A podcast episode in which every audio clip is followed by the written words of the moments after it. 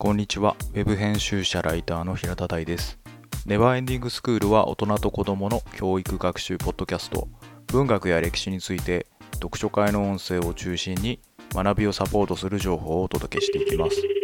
読書会みたいなことを今こうやってオンラインでねやりたいなと思ったのよ、この音声を例えば1年後に聞くことももしできるようにしたらうん、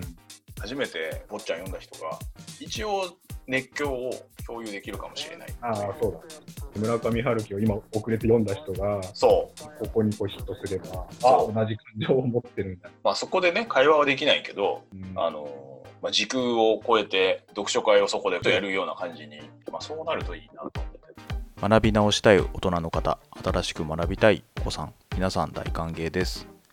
基本的に火曜日、金曜日に更新しています。Spotify でフォローをお願いいたします。neverending.school こちらで記事もお読みいただけます。またお会いしましょう。